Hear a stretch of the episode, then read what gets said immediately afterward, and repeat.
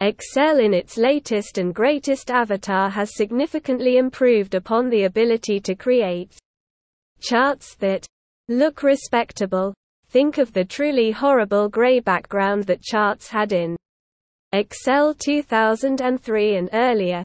Convey meaningful information, the ability to create new kinds of charts has been added, can be interpreted easily, with color schemes and chart combinations that make sense. Still, given your data, creating a chart that is easy to read, conveys meaningful information and communicates a relevant message can be difficult.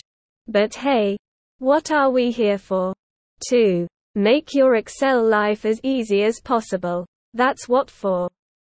This particular Excel tutorial focuses on getting out that perfect chart. Read on to find out more. Take a look at the data given below. Excel data now, if you look at that table long enough, some things make themselves apparent. Jim, it would seem, is sheer awesomeness, highest sales by far. But hey, hang on a second, he's not very efficient, is he?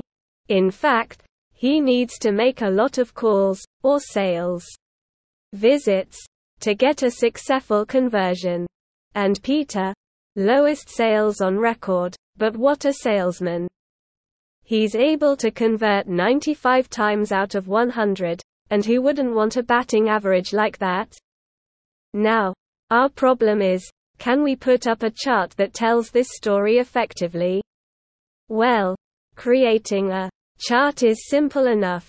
Choose your data range, head on over to the Insert tab, and click a chart that catches your fancy. A bar chart would work well in this case.